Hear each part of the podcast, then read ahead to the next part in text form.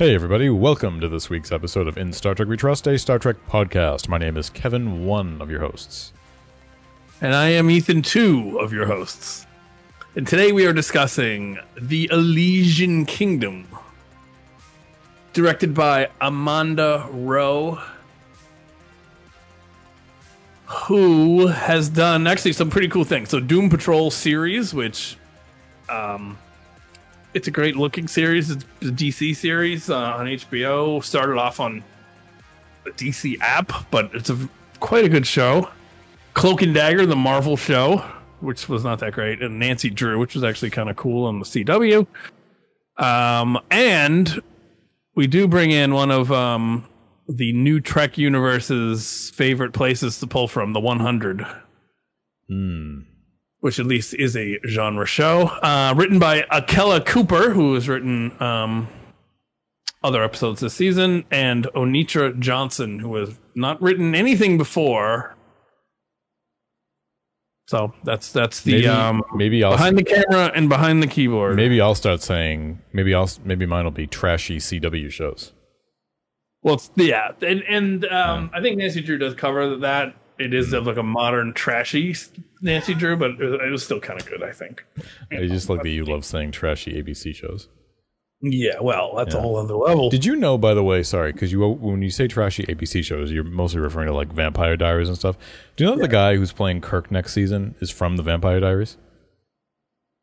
Oh my! And then Yeah. we had um Yeah. the um Picard's distant niece or whatever was from Vampire Yeah, Diaries. what is also. with the Vampire Diaries connection? I don't know. It's like a pipeline directly t- from the Yeah. Vampire Diaries to Star Trek. Right. So yeah, interesting connection. I don't really get it. There must have been like a lot of like behind the scenes folks who had worked on both, like not just writers, directors, but like maybe crew as well. And there's just some sort of like interplay. Maybe they film nearby. I don't. I don't know. Maybe they share the same. Do you think they share the same sound stages, the same like uh, studio lots, and they're just neighbors and they're like doing favors for each other? No, I think it's because we get um, what's her name? The showrunner of uh, Oh, Michelle Paradise. Discovery that came from the Yeah. spin-off of Vampire Diaries. Yeah. maybe. And yeah, maybe there's just a no, but that's not even CBS, so it doesn't make sense. Well, CBS actually owns the CW. Oh, okay. Yeah.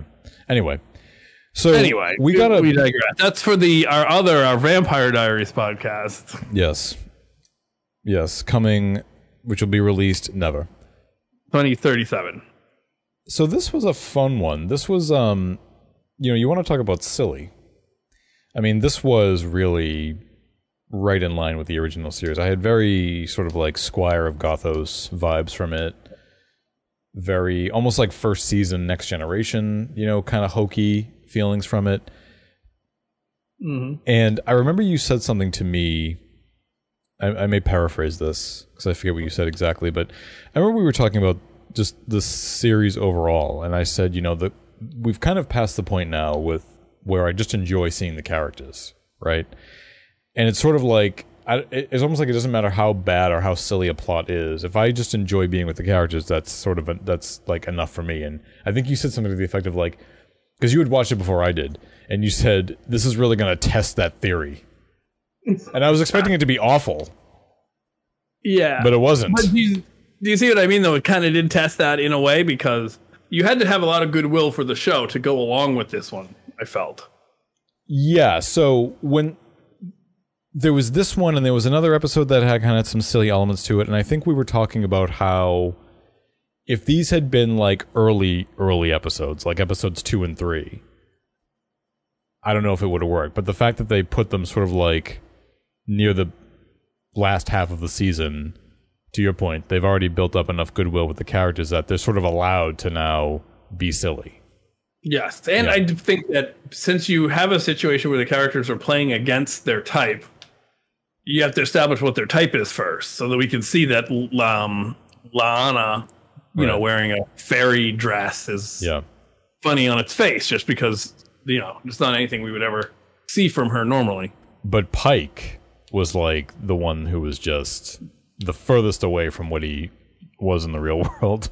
Yeah, it really seemed like Anson Mount was um, having a really fun time, or Right. he was just the director was telling him what to do, and he was just doing it. But Right. it seemed like he was having fun. He was just a subordinate like the entire time. yes, and sort of a kind of a backstabbing, um, uh, court intrigue kind Right. of a character, and he always had this sort of.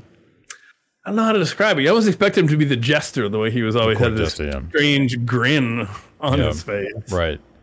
But what the episode did, which I think surprised me a little bit, was it actually brought conclusion to the Dr. M'Benga daughter story, which you and I had said, you know, was never intrusive, but can we kind of wrap this up soon? Right? Yeah. And they did. So they didn't dwell on this story, on the story between them too often. I think that it was just enough that if you had maybe done a few more, dedicated a little bit more time to it, you would it would have felt like it was getting, it had gotten long in the tooth. Yes, and I really appreciated that. I think it was the best option, Yeah, given that we complain when a show kind of introduces a situation and then resolves it in a dramatic way, all in one episode. yeah, nothing. So if we had met the daughter uh, at the beginning of the episode, and then by the end of the episode this had happened, it would have felt cheap. Right. Like nothing on this show. This is episode eight. Don't you feel like nothing on the show has really kind of overstayed its welcome? It's almost like it's there just enough. Right, and even when we saw the daughter, it wasn't a lot, and it always made sense. It never felt like Right. it was just on the sort of uh, whiteboard for the episode. Like, okay, we got to make sure we check in with the daughter every episode here. Right. Right. It didn't feel like that. It felt like But I, they were always made sense when there was a kid on board. The kid Yes. found her, and then they were hanging out. it always made sense with it. It was never felt like it was forced into an episode. Right. yes, and the episode we discovered it was cool because it was sort of a key part of the whole plot. Right. Right. The I whole think reason that there was a disaster was because of what he was doing. I think my only feeling on it. What did we get it in like four episodes? Maybe I think it was like four or five episodes. Sounds right. Even though it may have made sense in the context of the episodes by which it appeared, I felt like we didn't make any sort of progress on it though. Like I thought to myself like it's good to see this, it's interesting, but we're sort of running in place here. Like let's can we move this if you're not going to like even though they resolved it, my feeling was sort of if you're not going to resolve it yet, let's at least take it to the next stage of it. Let's Right. let's Um, evolve it a little bit. But it you know, And I thought it was headed that way when he found out about the new technologies on, you know, Yes. the, the boy sacrifice planet or whatever we want to call it, exactly right. Yeah. child sacrifice planet. Um, and then it sort of sort of didn't. But one thing that I will give this episode that is impressive is that, and I think there was a, a headline of a well, you know, read website that said something to this effect. But the episode was very silly, but it was also very effectively emotional at the end. And I think that that is Right. because we've had this built up and we believe that relationship between M'Benga and his daughter. So I do think that as silly as it was, it was very satisfying, very emotional. I, uh, you know, I- I've Yeah, what was that? feeling? What was that article headline I said to you? You saw the same The one? silliest episode is also uh, most the most emotional. Yeah, emotional. yeah, yeah, right, right. And I hit now, yeah, because I had seen that. Be- I read that headline before I saw the episode, and but just given like what the episode was doing, and you know what we saw in the trailers and whatnot beforehand, you know, I was worried. I said, you know, I'm like, oh god, I was just gonna, what, what, what are we doing here? What's what is this? But um, no, I mean, it ended up working. I mean, I, I wasn't bored. I wasn't like, oh, let's just can we just have an anomaly episode, something like that. Like it was. It, I mean, Yeah. it was fine. I mean, I wouldn't. I mean, I wouldn't say that it was among my favorite of the season, but it certainly there was there was certainly nothing wrong with it either. No, I think that it could have easily been lame, but there were a few things I think they did very well that kept it from going that way. First, there was the accident when he was experimenting on a cure. Yep. So we kind of I liked that it was a little mysterious at first exactly what was happening. Hmm. Because it seemed to me that he may have just passed out in the turbo lift and this was all a dream. And it was just Yeah. simply going to be at the end of it he was going to wake up right. and be like, "Oh, what a what a you were there and you were there," and it was going to be one of those. That's the thing. Um, like we, it, it was not clear until Hemmer came into this that Yes. this was actually that was cool. really happening. Yeah, so I liked that too. I liked I that really aspect of it a lot. Yeah, Yes.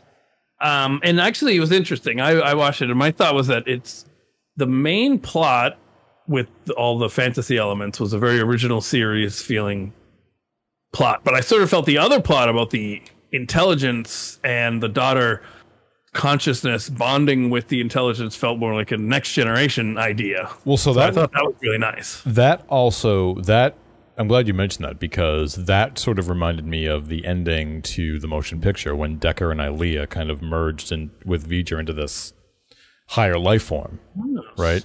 So it had that because what you and I have said a lot of the last couple of years is that you know we miss V'ger. well, not V'ger, but like we miss. Yeah, we have, but but like we miss those episodes where you see the sort of like non-corporeal intelligence that they just Yeah. encounter in space, right? Yeah. Like not it's it's too much of like a, everything's a crisis. We got to fix this and save the galaxy, right? Yeah, And- instead of just we encountered a weird ass life form, we don't know what to do. but it was very you know it was very like um it was classic star trek in that it was a life form that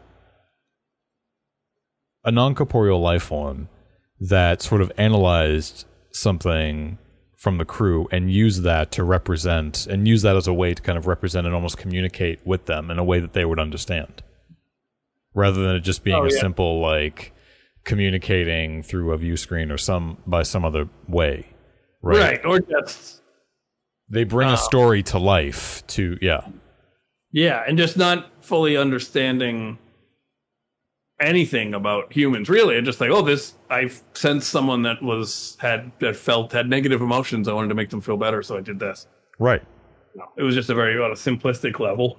it was a simplistic level but it was like still like very kind of classic star trek and just very good i think science fiction because it had that it not only had that but it also had the emotional aspect of it too that i think worked very well It even had some hints of um, Pike's decision that he has to make someday. yeah Of do I stay in the place where I am, have a life, even though it's not real, yeah or it's not, you know, my culture or whatever.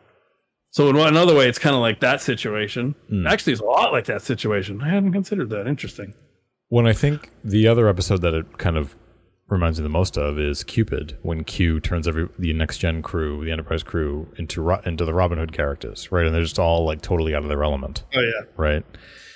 And uh, but in Q's in but in this case, like there's a there's sort of a there's more of an emotional it has more emotional weight to it, other than Q just wanting to do it just because it's fun and I want to repay you, right? Yeah. Like things sort of hinge on this one. Yes. Yes. And there is a ch- also a, a crisis for the crew because you know they've had their consciousnesses hijacked. Yep. Um, so I think that right, we needed to have enough for this to have the emotional payoff. We had to know the situation. I think that that happened very well. I think they set up the mystery very well, and it was fun to watch Hemmer and M'Benga work out what exactly was happening. Yep. And it was fun to watch the actors because you know every actor no matter what role they play you know that at some point in their life they were a theater nerd uh, no matter how much of a tough actor they might seem like or whatever roles they play so we really got to see a lot of their theater nerds come out here especially with um i can't think of her name but the actress that plays La- La'an La'an Christina Chong. Yeah. yeah she really went over the top Yep. Which appa- and apparently that was her real life dog that was brought onto the episode.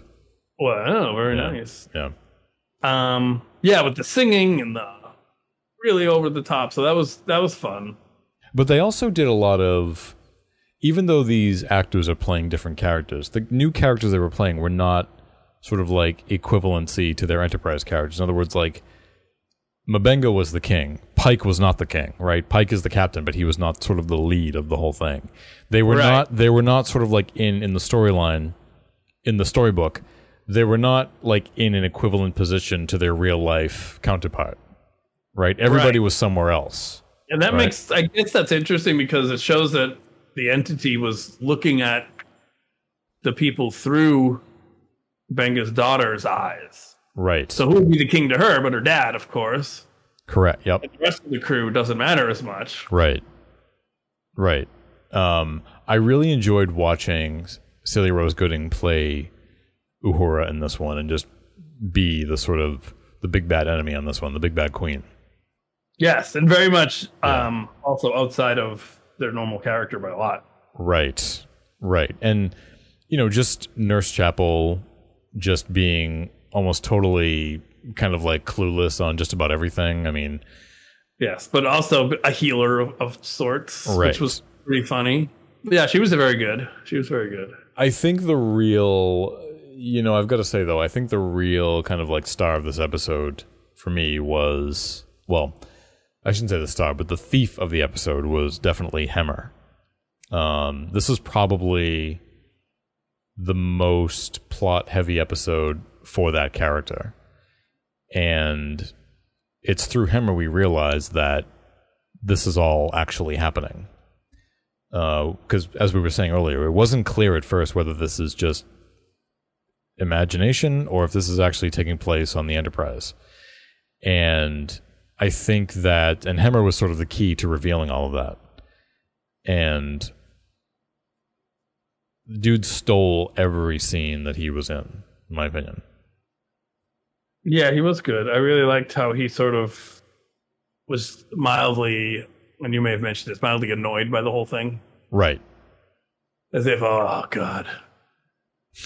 You know, he's not about merriment or any of that imagination. So Right. he's, he sort of realized, all right, if I'm going to get through this, I'm going to have to kind of join in the weirdness of it. Yeah.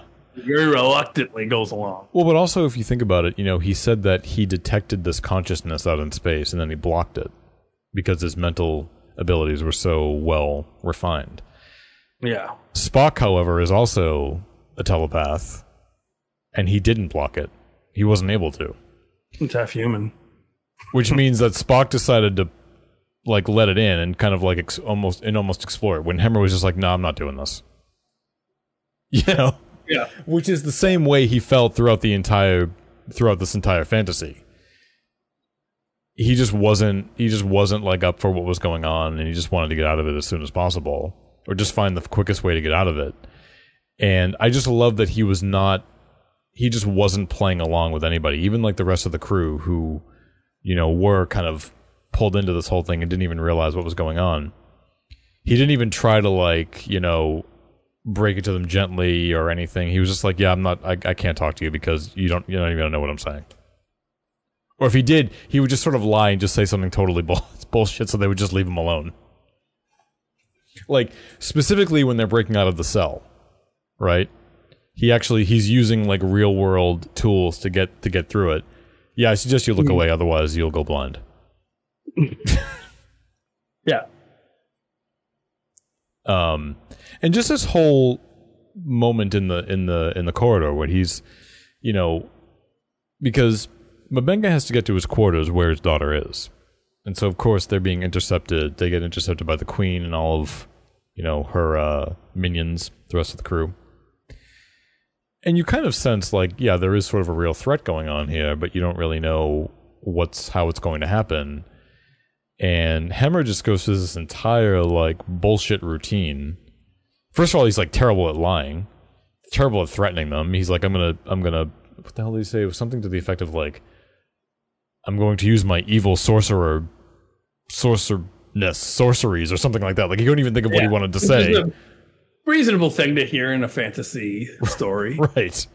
And then he just uses they the quickly they kind of suspect that he's bluffing, right. which is funny also.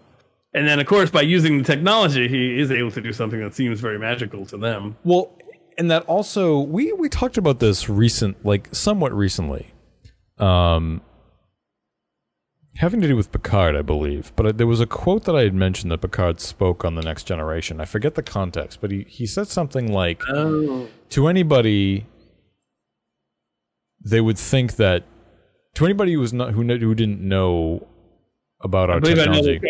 the um, They would think- I might, I might have the quote. Oh, please. It's something to the effect of to um, any like sufficiently advanced technology will be indistinguishable from magic. to- That's exactly the one. Yes. And while I don't think it was intentional to kind of look at it that way for this episode, that's instantly what I thought of because they because Hemmer was sort of like interchanging magic and science with them depending on who he was talking to. And that's essentially what it was. Yeah. And it was neat too when they kept and M'Benga was doing this also where he would incorporate his technology into the the story. So he had Right. the the scanner Right. and um, he was just saying like they just thought, "Oh, that's another magical stone." Right. So, but I thought they took a very interesting approach in that, and in, sort of the way they figured this out, which was there was a point in this fantasy because M'Benga is familiar with the story, but he begins to realize that the story is not following it in the book exactly. Because if you remember, there was that point early in the episode when he was reading the story to his daughter again She wanted to change it. she wanted to change it. And that's how he began to realize wait, this is not correct. He would say, like, you know, you two are not supposed to know each other. Well, we do know each other. I know that, but you should not know each other. Hmm. And that's when they sort of make the connection, which I thought was very, which I thought was really, really um, well done. And they finally find his daughter, and then, you know, despite the fact that we spent just enough time with his daughter and they communicate with the intelligence, Mhm. I really did have an emotional reaction to that moment where, like, the entity sort of offers him, you know, because he's saying, like, you know, you can't keep the crew this way. You can't, this is not, you know, you, you, you have to return them to their normal state. And, Yeah. you know, the entity is like, well, if I, you know, so yeah, but you have to choose between the crew or your daughter. You can't have both. Mm. And I don't know. I just felt that was very. I found that to be a very well done moment. It really was. It was very emotional. And if you remember, also, there was the parallel in the fantasy story where the choice that the character needs to make is to give up their greatest weapon Right. to save the person that they love or something, but they can't have both. So Right. it, it wasn't as well done as some of these where the sort of the the theme carries throughout, but it was there. And Yeah. I always appreciate a nice theme attempt. And you know, I thought it ended well with his, you know, with his daughter sort of like becoming healed, and you know, leaving, and then obviously returning moments later. That's what really got me was the returning. Yeah. That was fantastic. And see her as an adult and imagine just, I mean, I'm not a parent myself, but just imagining what they must be like. You think your daughter's not even going to like survive because she has a terminal illness. And now it's like Right. you get to see her live 20 years in 30 seconds. Right.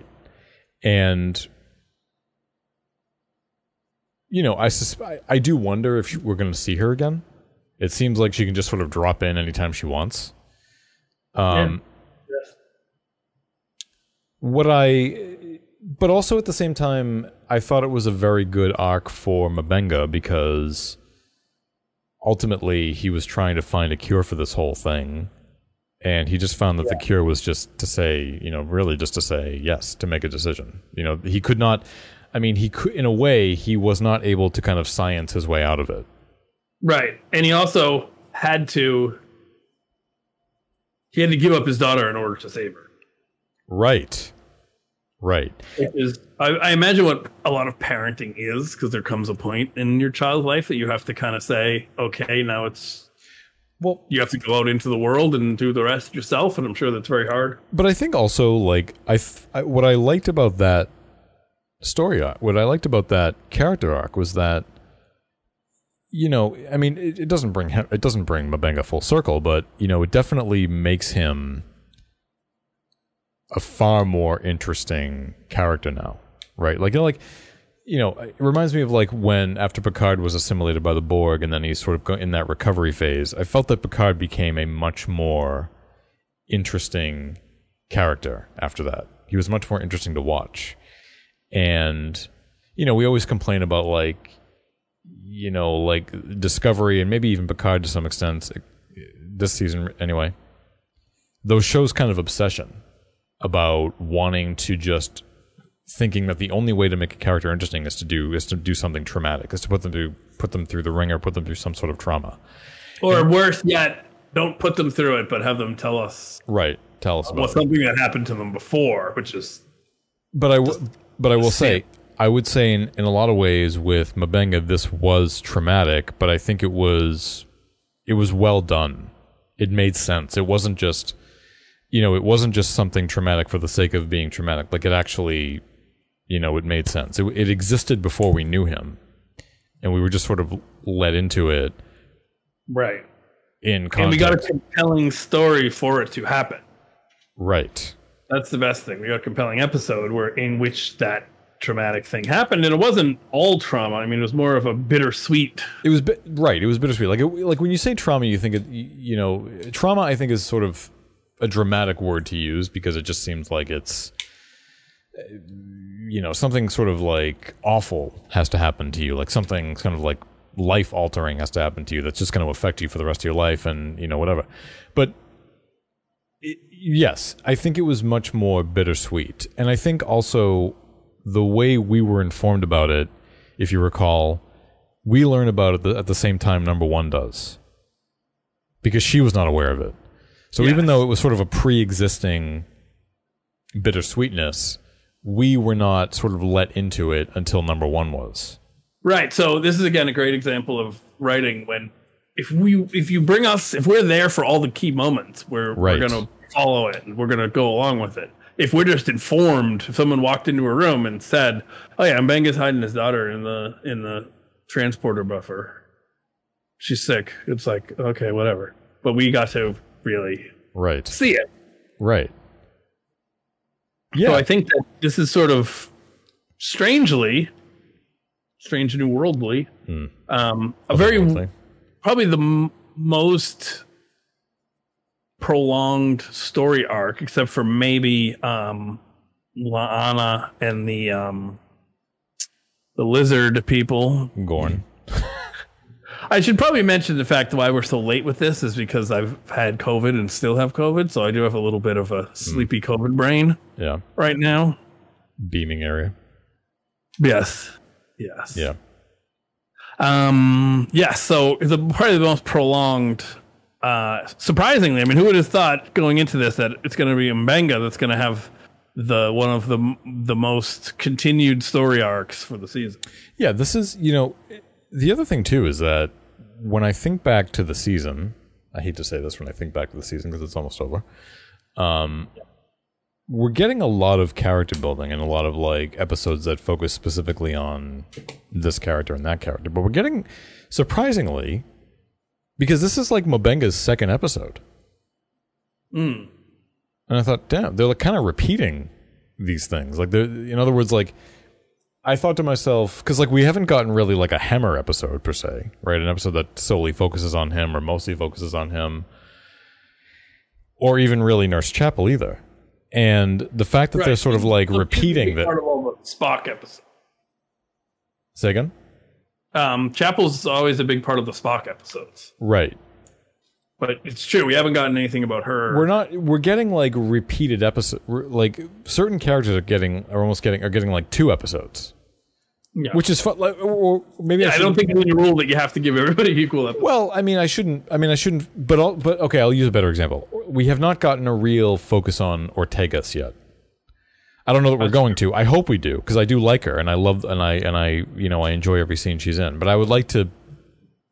You know, she's another character I'd like to know a little bit more. Maybe yeah. you know next week or the week after that we'll get something you know focused on her. But um,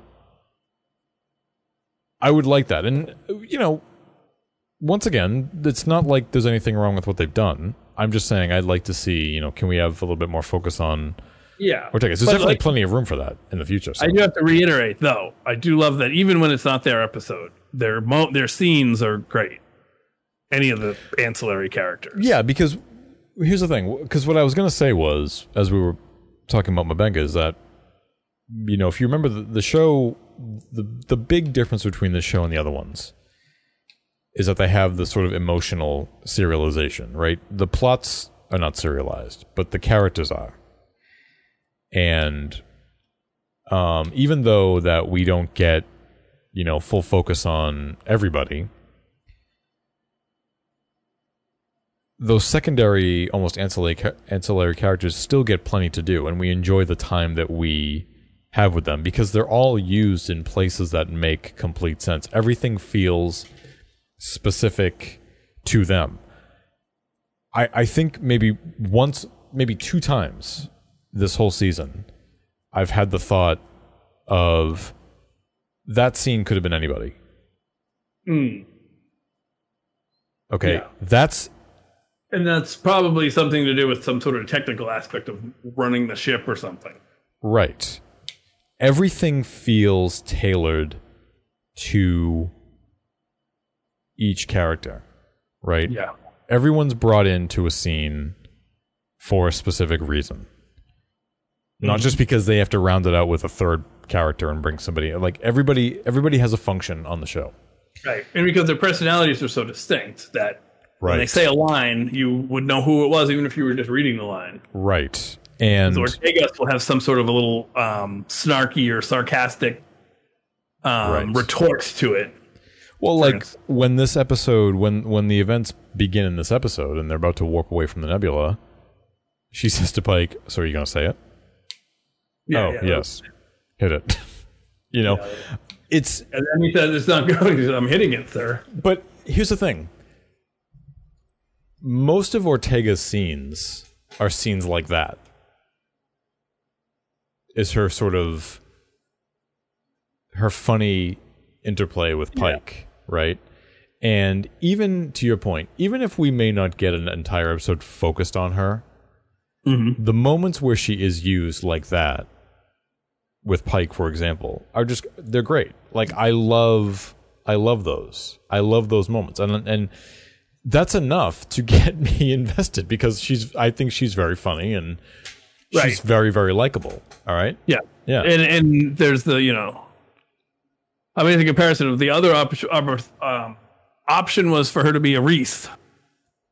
Well, right. I mean character that just is there to execute commands and press buttons and doesn't have much of a personality unless it's like oh now it's a personality moment for that character so we better give him a personality all of a sudden. that's what you're landing on. Like it's it's it's the characters have personalities.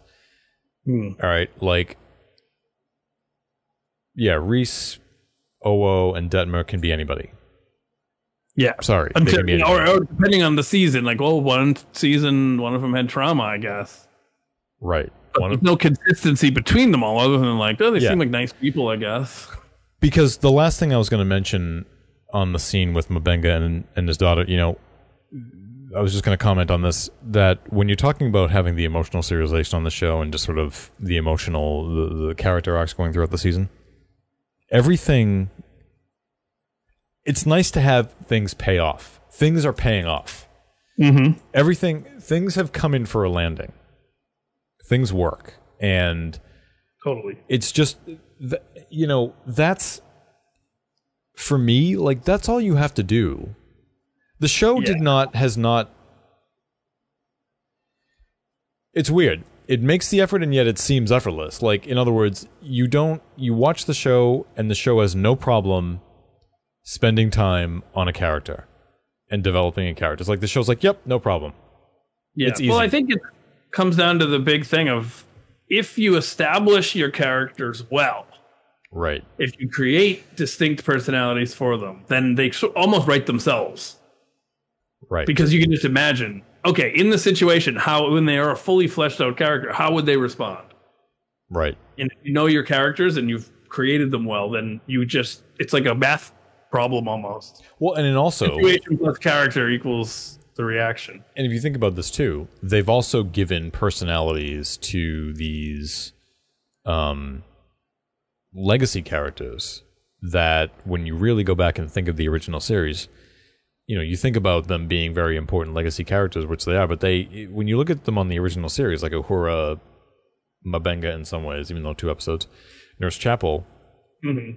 they were ancillary characters. I mean, I hate to say it, but they were, uh, you know, Right. but they were Although- ancillary characters. They were Uhura was more important in the films, I guess. So I had to take it back a little bit because I for, kind of forgot, but I, in watching some little series recently, she seemed to really tease Spock a lot. She absolutely did. Yeah. Yeah, which was interesting. I kind of forgot about that. She's always like, "Oh, don't you want to date me, Mr. Spock?" Right. And Well, just be like, we'll see. And that "Oh, and I you don't." and when people would express their frustration that in the Kelvin films that Uhura and Spock had a relationship, you know, what the hell is this? I'd say, do you people remember on the original series? I mean, they weren't in a relationship, but Uhura was quite flirty with him. Flirty, yeah, yeah. Yeah, yeah. Um, I have to bring up something very important, which I'm so surprised that we haven't talked about yet. Go right ahead. And so I didn't take notes like I usually do, but I did take a few notes, but I don't have them. But that's not important because I remember what it is. Very beginning of the episode, I believe we get a meta line from Pike about all of New Trek. When Pike oh, says, really? Yes, Pike says uh, something to the effect of, "Boy, isn't this great? Just checking out a nebula, focusing on the science. No explosions, no, Oh. no battles. Well done. Yes, I I Just remember. focusing on the science. just checking out, you know, nebulas, and it was. It seemed like such a pointed line. Oh, I have no, I have no doubt that that's. I have no doubt that that was. That's not, the, and that's not the first time we've heard something like that. I think on this show, where it seemed like, blatant, though. or no, was it this show? Wasn't was there something on Discovery that I thought? Didn't I make a recent season of Discovery? Didn't I say? Did they? I can't remember what it was, but I, I feel like I had something recently where it seemed like it was some line was a meta comment on the state of fandom. I just can't remember what it was. I feel oh, like it might have been on Discovery. This recent mm, season of Discovery. sure. But I do hope that you know. And I couldn't wait to say it to you. Diary showrunner was watching that line. Well, and the thing was, I remember making that connection, and I couldn't wait to say it to you. Me too. It was the biggest thing on my notes, and then Yeah, and we forgot till now. I but that's it- okay because it rewards the people that stick around. See, that's why when you stick around, you get this A grade content. right. Yeah, there was definitely. I don't think it was Strange New Worlds. It was. It was. Yeah, there was another show where that had happened as well. So, but I like when they do that. I like when they kind of make you can sort of interpret the comments that way, lines from them as being some sort of commentary on, you know, the fandom in a lot of ways. Well, I think it's more as uh, the shows themselves. Shows. I'm sorry. Yeah, yeah. Yeah, because by saying, "Isn't this great?" No, no, I forget what it was. Like no phaser blasts, no fights, Right. no battles, Yeah. just checking out anomalies and doing the science. Well, because I think you and I almost said that kind of verbatim because when you have a moment like that, we're just thinking like, yeah, we just that's all we want. We just want them to encounter something weird in space. It's just you know exploring the nebula. Like it's fine. That's all we need. Fine, it's great. I mean, you know, you can. Here's an example. Here's a perfect example, right? You're exploring a, a weird anomaly in space, a nebula, whatever, and you get a uh, an episode where everyone is in a fantasy kids Yeah. book. yep. You know, nebulas, anomalies can take you anywhere. Actually, so let me ask you this, um, and I'll I'll ask it. I'll remember. I'll try to remember to ask it again when we do our season wrap up. So when we were talking about, so like two years ago, if you can believe that, when the show was announced, and we were doing hmm. that episode, speculating about what we want to see. You know, you we kept saying more you than me. We want to see some crazy shit, like crazy shit, like in the vein of the original series. You know, you talk about Richard Yeah. Nixon in space or anything like that. Do Right? you- yeah, updating. Yeah. Link. do you feel like the show has I mean, I don't think it's gone to that extreme, but do you do you feel like the This is show is close. doing that? Yeah. Yeah. This is the closest we've gotten, so I would like to see a little bit more of that. But I've not been disappointed in any way. Um. Yeah. I think because when you look at it's funny because we saw scenes from this episode in the trailer for the show a few months back. And Yeah. Now whoa, they're really doing it. Now, obviously, yeah, right. Now, obviously, at the time, we didn't know what it was, but I said to you, it looks because you know what it was. They were merged. They it was clips with that clips from this episode were played with the clips from a few episodes before, where they it was um the the episode with the little kid and he was the leader and uh he had to sacrifice himself for that world. that world had like a had sort of a, like an ancient Greek look to it, right? And they were Yeah, using they- spears and stuff. Right. Baths, yeah. Although they were disintegrating So- the spear. So, but I thought those were kind of the same episode, and I thought, oh, look, they're doing that. That's exactly what it is. They're doing episode. They're, they're, we're meeting aliens like that. So, um, so I mean, it's you know, I think we're getting that, but I, I, I, yeah, I mean, I would like to see something sort of more on the absurd side, like you know, the Savage Curtain meeting a president in space or something like that, and just kind of. You know, I want to. I want to see like you know them take some science fiction ideas that they would do if this were the 1960s, right? Yeah, yeah. So that would be cool actually if they would go back to like some of those. Just I want one of the Just writers at once. least go back read a bunch of the short stories, '60s science sci-fi short stories, and just get inspired by those. Right. Another thing that would be cool is if when planning the season they send someone to like the bulk costume room at Paramount because you know that's how a lot of those original series came about. They just like, what do we have lying around? Well, yeah. I mean, I, Oh, I- we have we have gang. We have a, a Chicago set, and we have gangster suits. Like, all right, nice, let's do it. So that would be cool if they did something like that. They found like you know yeah. some sort of a Oh, modern I take mean- on what they have laying around. they borrowed props from the Outer Limits. Um, I, I, th- I, I might be wrong about this. I think the creature in the Devil in the Dark was no, not. I'm sorry, not the creature from the Devil in the Dark. The Mugato was design was a costume from the Outer Limits. I believe it was from the Outer Limits. Nice. Yeah, so they had taken a lot of props Yep. and stuff like that from other, you know. Yep. They and shot I'm sure like those whenever we go to we would encounter.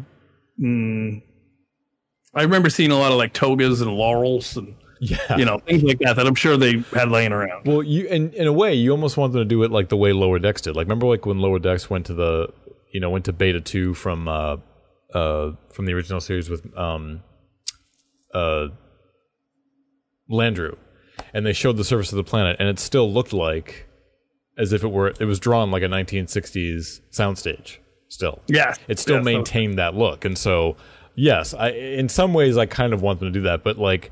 Right. And I do think that when we got Vulcan in Spock's dream, at least we got a taste of that, which was cool. Yeah. Yeah. Like I want them to Yeah, I definitely want them to do that. But the- Funny. Rather than bring in characters like Scotty, I want them to bring in weird ass ideas from the original series. I don't care about Scotty. I care about weird stuff floating in space. I was really because it's definitely this is if the if the original series were made today, this is what it would be. But what I was kind of secretly hoping for when we were talking about the show in the very very early days was that you know if it was going to be kind of a throwback to the original series, I I had actually kind of hoped that when an episode began, we would get the episode title in the original series font in the quotes. Episode title written by you know I would have I was kind of hoping we would get that too. It would be Um, great with little strings going like Yeah, yeah. And like maybe mimic some of the same starship passes that the Enterprise did in the original series, just like little things like that. I, like I definitely, I really want them to do that one shot of the Enterprise flyby and then zooming in on the bridge dome. I really want them to do that just once.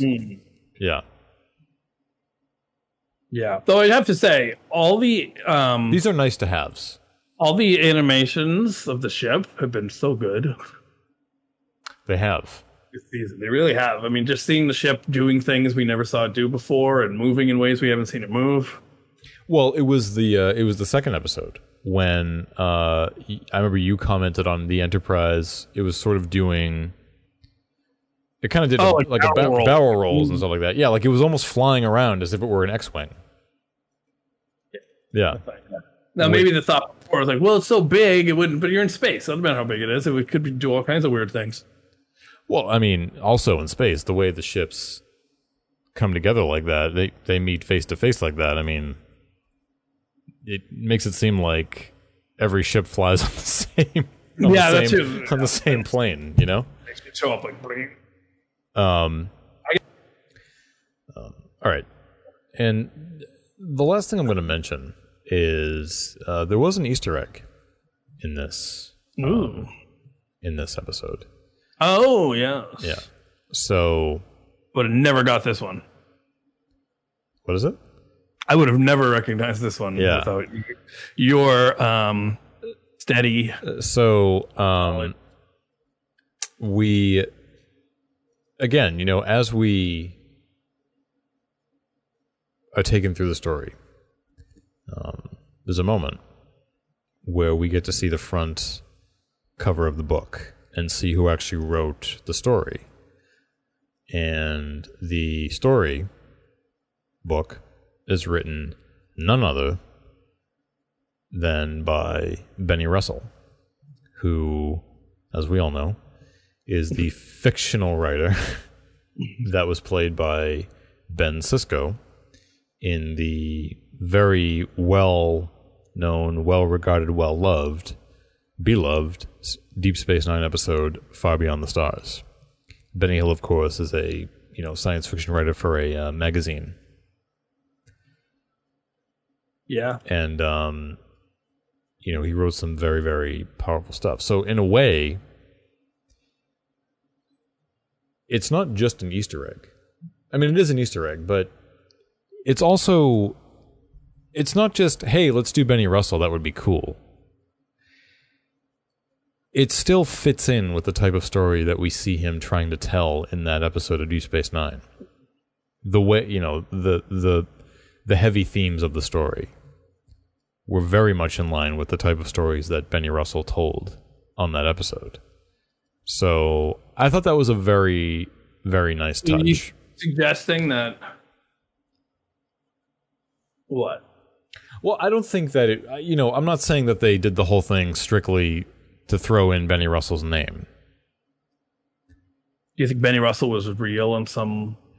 Well, that's the thing, right? Like, you know, is it, are we, are we to now believe that, you know, Benny Russell was indeed a real person? I guess so. Far Beyond the Stars, I mean, it's been a while since I watched it. Far Beyond the Stars, I don't think really makes that clear.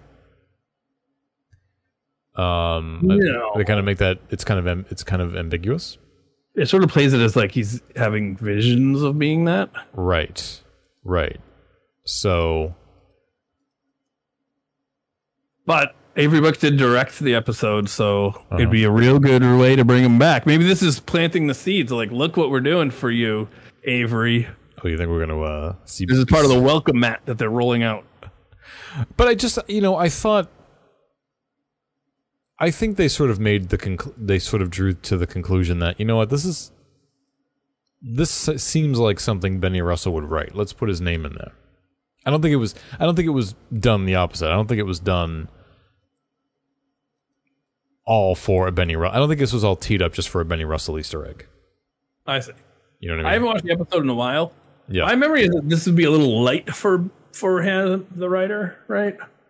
I mean, it's definitely not as heavy as what we saw in Far Beyond the Stars.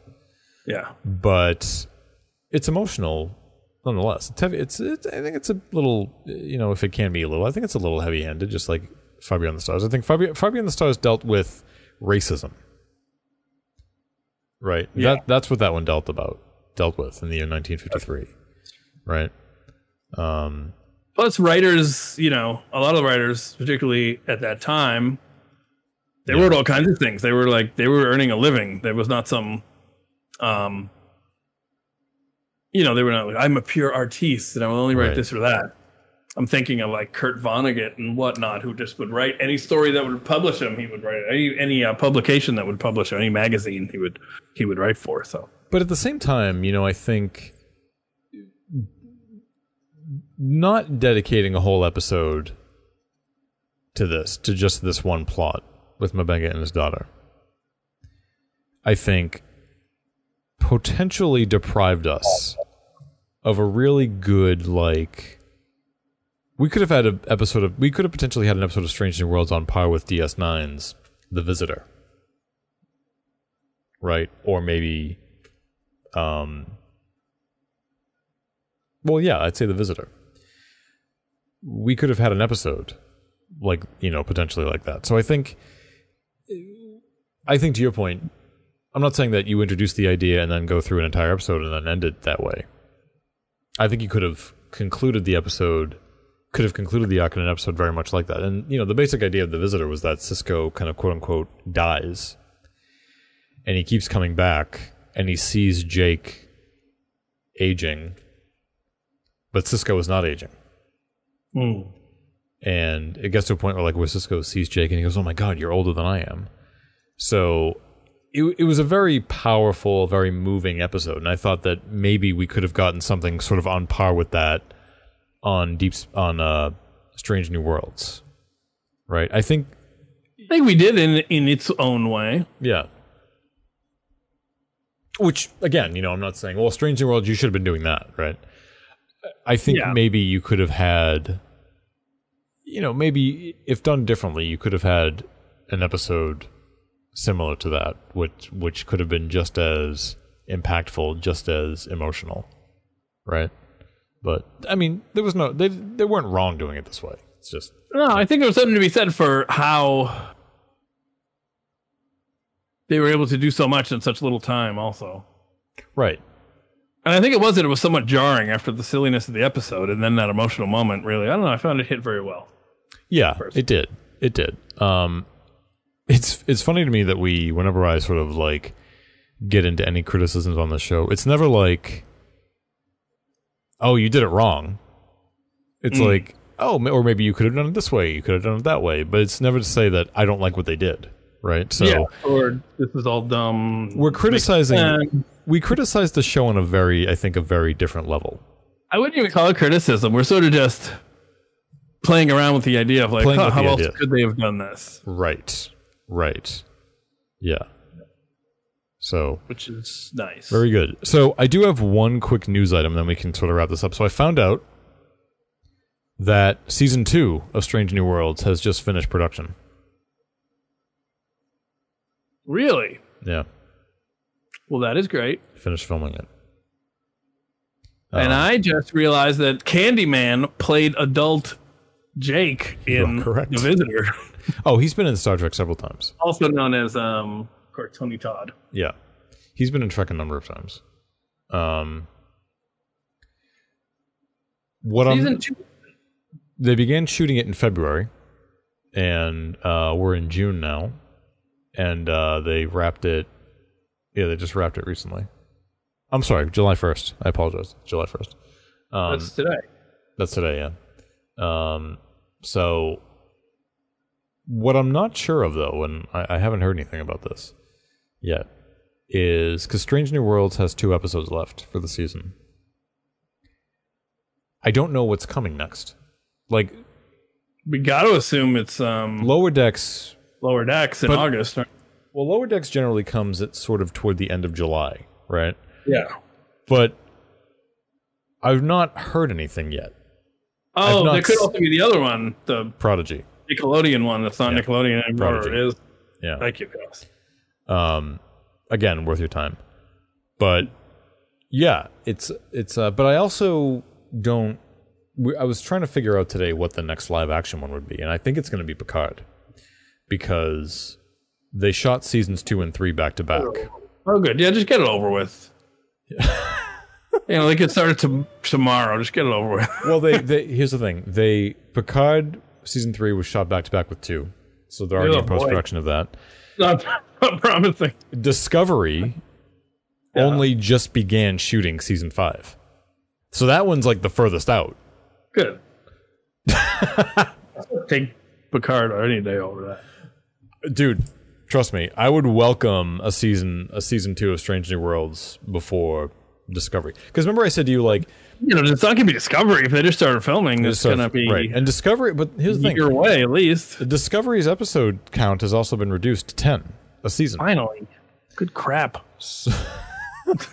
just give the other episodes to Strange New Worlds. The Yeah, budget. you know. just give us a two don't you think it's something to be said when we're like oh only two episodes left like oh you could have given you could have given us a few more i wouldn't say no to like 13 tw- 15 25. Do it, you know, 90 style. 26. yeah uh, Julie and I were we were invested. We watched the new uh, Chip 'n Dale Rescue Rangers movie. oh god It was pretty funny. yeah Um, and so we went back and I was like, wow, I didn't realize that Chip 'n Dale Rescue Rangers, if you're familiar with it, it only had one season. So we look back, see how many episodes. Sixty-five episodes in that one season. because it was on every It was weekday. after, It yeah, was, every it was every weekday. Yeah, exactly. for yeah, and it was weird as a cartoon. You never really paid attention. You never like watched they the were just cartoon. on. Yeah, they were just on. You never knew if it was like because it was on every day. Yeah. You never knew if you were watching a new episode or a repeat. Yeah, you never with your friends like, oh man, it's a new episode of Rescue Rangers today. we were just like, it's on. It's, Right. It's three thirty. It's on. Or like, wait, I've not wait. No, I saw this one a few weeks, ag- a few months ago. yeah, like, oh, I hate this writer. They seriously got them to direct this one. That's ridiculous, yeah. bro. you know we're we're coming to the end of Strange New Worlds season one, but we're also getting we're heading in. We're, we're you know it's been a long time, and I miss my USS Cerritos crew, so I'm looking forward to seeing them again in a few weeks. Of course, and you know, yeah, it's exciting. Yeah, I think they should keep Picard and Discovery at ten episodes, and they should give Stranger New Worlds should be like fifteen episodes, and yeah, Lower Deck should you know what? It would be great if they say, you know what, we're going to do a real throwback. We're going to give them the same number of episodes that the original series got in season two. Yeah, dude, Which season what, one. Season something? season one had twenty nine episodes. Oh wow, Yeah, wow. twenty nine episodes at about fifty ish. Mi- oh, but that's one more thing I'm going to mention. Mhm. I've noticed that Strange New Worlds' runtime has been very consistent. It's always like in the high 50s. It's always like in the low 50s. That's great. It's never like, what the fuck? It's a 38 minute episode? Yeah. Well, they're not doing the thing like, well, we got to consider like syndicated commercials will be in like 45 minutes. Well, because I think, you know what I think it is? I think when you're doing a season long story arc and you're doing one episode, I think it gets to the point where you're like, if we introduce, if we do one more thing in this episode, it's going to run too long or something. Uh, but again, you know, streaming, why should that even matter? So I kind of feel like they, they just sort of strategically, I guess, figure out the different things they're going to cover. And they feel like if we do one more, one more plot element, it's too long. Or like, we can't fit this in. It's not going to make sense in this episode or something like that. I don't believe that there's anybody at Discovery. I shouldn't say strategic. No, no, we, we can't fit one more plot element into this episode. Because if that's true, imagine how many there were supposed to be. Because they already crammed too many plot No, I think there is, and I think they're following it up by saying, "I don't know how to write that. I don't know how to do that." Not because it wouldn't make sense; it's because they don't know how to do it. Or it's just I feel like they're already cramming in so many. It's like you got you they're sitting at their desk. No, I can't. It's too much. We're putting too much in this one. I can't. I can't do this one. There's too many. can't make me do that. I'm going to HR. I can only I can only write three plots at a time. I can't write four. Can only do three. Three plots at a time, and then Book's brother, and that's it. Right. There's always room for Book's brother for some Yeah. reason. I can only write three plots and five breakdowns in one episode. I only write three plots, but then also we can check in with Stamets, Book's brother, Adira, Saru, just real quick, you know, just real quick. Real quick. Real quick. Burnham's mom, Book's other brother. No, it's like, no, we can't add one more plot because I don't have enough time to write all this stuff that's unrelated. Yeah. I gotta throw in all this unrelated shit. Yeah, well, Anyway, that, speaking of unrelated, that's unrelated. So we're going to, yep, we'll call it, and we're going to be back next week to discuss the all right, next well, come on, let's be honest. We're gonna be back like tomorrow tomorrow. Well, yeah, or within a couple days because I, threw know. everything off by getting back COVID. but the next episode is it appears to be um uh an alien type episode. Yes. I will also say to our listeners, if anyone's not boosted out there for their COVID vaccine, go get boosted. Feel very fortunate that when I got COVID, I was vaxxed, I was boosted, and there were uh, readily available antivirals. So get your booster. Yep. Agreed. All right. Well, thanks everybody for listening, and we will see you for the penultimate episode of season one of Strange New Worlds. What's it called? It's called Where Ancient Tombs Lay Undisturbed. Is it? No. That would be a really cool. That really could, would be a cool episode title, It would be pretty good. actually. Uh, let's check that out real quick here, real quick. It almost sounds like we're sleeping. Gonna, Where sleeping dogs lie. only gonna take a second. Only gonna take a second here. It is called "All Those Who Wander." That was a really good Leon uh, impression. And now the who wander- wander. So the thing here is wander. All those who wander. The the the rest of that is all those who wander are not lost. Is the the line Mm. I believe. So hmm. Interesting. Okay. who wonder are not lost. This quote, where's it come from? Oh yes, tell us, teacher. Well, I don't know. I'm looking, just looking it up. Let's see. Oh, Tolkien in the uh, Strider's poem. So Tolkien, there you go. Oh, very good. Not all those who wander, wander are lost. Thanks, Leon. You're welcome. Thanks, everybody. We'll see you next time. Later.